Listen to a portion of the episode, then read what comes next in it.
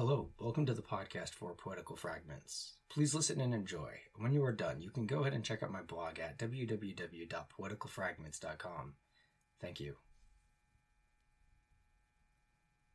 The Negro Speaks of Rivers by Langston Hughes. 1921.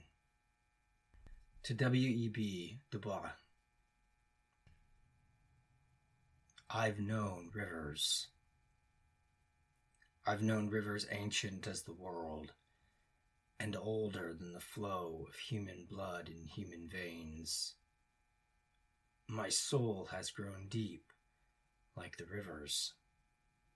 I bathed in the Euphrates when dawns were young. I built my hut near the Congo, and it lulled me to sleep. I looked upon the Nile and raised the pyramids above it.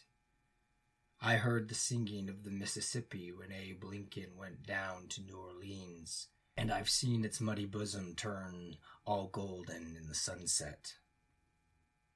I've known rivers, ancient, dusky rivers. My soul has grown deep like the rivers.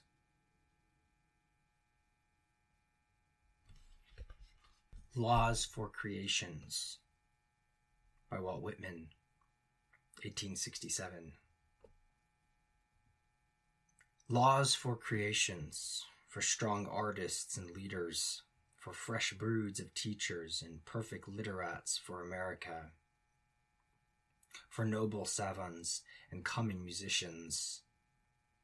All must have reference to the ensemble of the world and the compact truth of the world. There shall be no subject too pronounced, all work shall illustrate the divine law of indirections. What do you suppose creation is? What do you suppose will satisfy the soul except to walk free and own no superior?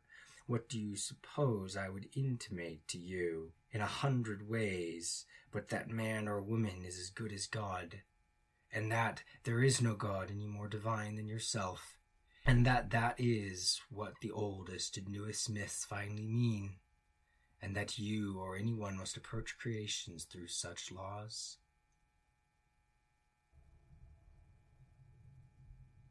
Kosmos by Walt Whitman, 1860. Who includes diversity and is nature?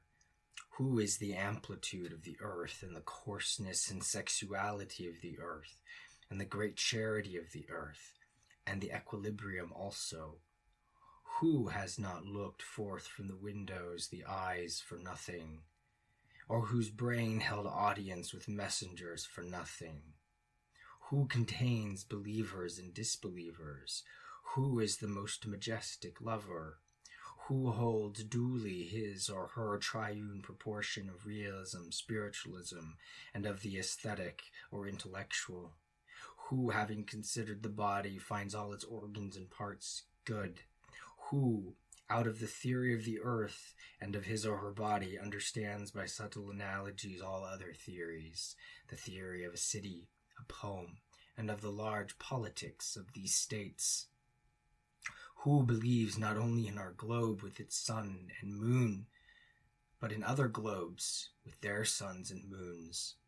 Who, constructing the house of himself or herself, not for a day, but for all time, sees races, eras, dates, generations, the past, the future, dwelling there like space, inseparable together?